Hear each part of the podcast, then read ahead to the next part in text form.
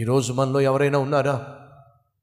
నీకున్నటువంటి ఉద్దేశాలు నెరవేర్చుకోవడానికి నీకున్న కోరికలు తీర్చుకోవడానికి ఎదుటివాని జీవితంతో ఆటలాడేవాళ్ళు ఎదుటివాని బలవంతంగా లోపరుచుకునే ప్రయత్నం చేసేవాళ్ళు ఉన్నారా?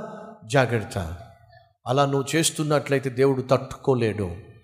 ఆనాడు భూమి మీద బలత్కారము పెరిగిపోయినప్పుడు చెడుతనము పెరిగిపోయినప్పుడు దేవుడు తట్టుకోలేకపోయాడు.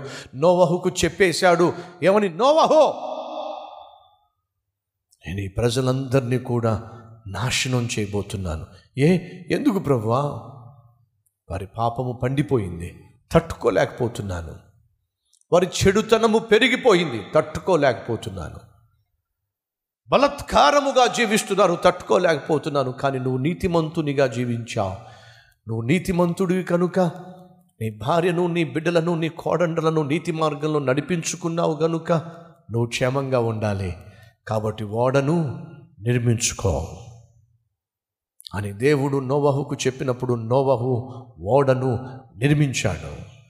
దేవుడు అన్నంత పని చేశాడు. బలత్కారముతో నిండిపోయిన చెడుతనముతో నిండిపోయినటువంటి వారిని దేవుడు జల ప్రళయముతో నాశనం చేశాడు. కానీ దయచేసి వినండి ఆ రోజు ఒక్క నోవహు మాత్రమే బ్రతికాడు. తన కుటుంబాన్ని బ్రతికించుకోగలిగాడు. నోవహు దేవునితో నడిచాడండి. ఒకరోజు కాదు. ఆదివారం కాదు పండగ దినాన్ని కాదు. కష్టం వచ్చినప్పుడు నష్టం వచ్చినప్పుడు కాదండి. తను ప్రతిరోజు దేవునితో నడిచాడు.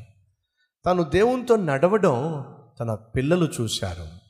కాబట్టి వాళ్ళు కూడా దేవునితో నడవడం మొదలుపెట్టారు. మీకు విషయం తెలుసా? సహజంగా తండ్రి ఏం చేస్తాడో తల్లి ఏం చేస్తుందో పిల్లలు కూడా అదే చేస్తారు. బైబిల్ సెలవిస్తుంది తండ్రి ఏమి చేయుట కుమారుడు చూచునో కుమారుడు తను కూడా అదే చేస్తాడు. మాటి మాటికి భర్తతో గొడవ పడేటటువంటి గయాలి అనుకో రేపొద్దు నీ కూతుర్లు ప్రాక్టీస్ చేస్తారు. సో ఇంట్లో వాళ్ళు ఏమైతే చూస్తారో దాన్ని సాధారణంగా బిడ్డలు చేస్తారు. నోవహు దేవునితో నడవడం కుమారులు చూశారు. కాబట్టి కుమారులు కూడా ఆ పాపిష్టి ప్రజల మధ్య తండ్రి వలె జీవించి దేవుని దృష్టిలో యథార్థంగా బ్రతికారు. ఆ భర్తలు ఆ విధంగా జీవిస్తూ ఉంటే వారిని చేసుకున్న భార్యలు కూడా అలాగే జీవించారు. మొత్తం కలిపి ఎనిమిది మంది. ఆనాడు నీతిగా యథార్థంగా పాపిష్టి మనుషుల మధ్య పవిత్రంగా జీవించారు. మీరు అనొచ్చు బ్రదర్ని నీతిగా జీవించాలి యథార్థంగా జీవించాలి పరిశుద్ధంగా జీవించాలి. ఆశ నాకు ఉంది కానీ నేను పనిచేసే చోట ఉన్న మనుషులు సరైన వాళ్ళు కాదు. ఆ వాతావరణం సరైనది కాదు. నేను చేసే ఉద్యోగం అలాంటిది. నేను వెళ్తున్న స్థలము ప్రదేశము అలాంటిది. నేను నివసిస్తున్నటువంటి ఏరియా అలాంటిది. నేను ఉన్న హాస్టల్ అలాంటిది. నాకున్న సర్కిల్ అలాంటిది బ్రదర్. కాబట్టి నేను యథార్థంగా నీతిగా జీవించలేకపోతున్నా. అయితే వినండి నోవహు జీవిస్తున్న రోజుల్లో తన చుట్టూ ఉన్నటువంటి ప్రజలు బహు దుర్మార్గంగా జీవించారు. కానీ నోవహు మాత్రం యథార్థంగా జీవించగలిగాడు. అది నోవహుకు సాధ్యమైనట్లయితే నీకు కూడా సాధ్యము అవుతుందే. నీకు నిజంగా నీతిగా యథార్థంగా జీవించాలి ఆశ ఉన్నట్లయితే. తామర పువ్వు చూడండి తామర ఆకులు చూడండి. అవి మురికి నీళ్ళల్లో ఉంటాయి కానీ మురికి వాటికి అంటుకొని అంటుకోదే. ఎంతో అద్భుతంగా అందంగా ఆ తామర పుష్పం కనిపిస్తుంది. కానీ నీళ్ళు మాత్రం మురికి నీళ్ళు. మురికి నీళ్ళల్లో ఉన్నప్పటికీ తామర పుష్పం అంత అందంగా తామర ఆకులు అంత స్పష్టంగా అంత చక్కగా కనిపిస్తున్నాయే. ఎందుకు మురికి అంటుకోవటల్లా ఎందుకు ఆ పుష్పము మురికితో నింపబట్టల్లా ఒక తామర పుష్పాన్ని తామర ఆకును మురికి నీళ్ళల్లో అంత పవిత్రంగా దేవుడు కాపాడగలిగితే నిన్నెందుకు కాపాడలేడు? దట్ ఇస్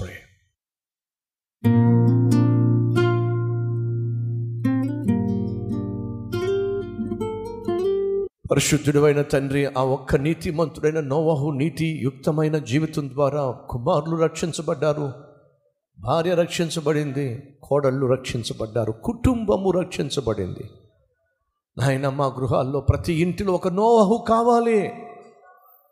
ఆ నోవహు నేనై ఉండాలి అని ప్రార్థన చేసే ప్రతి ఒక్కరి ప్రార్థన ఆలకించి నోవహు వలే మేమందరము ప్రభువా మా వెనుక ఉన్నటువంటి మా చుట్టూ ఉన్నటువంటి కుటుంబ సభ్యులకు నీతిని పంచే జీవితం దయచేయండి. నీతో నడిచేటటువంటి అనుభవం మాకు దయచేయండి. నిన్ను కలిగి జీవించే కృపను మాకివ్వండి. ఫలితంగా మా కుటుంబమును రక్షించుకోగలిగిన భాగ్యాన్ని ఇవ్వండి.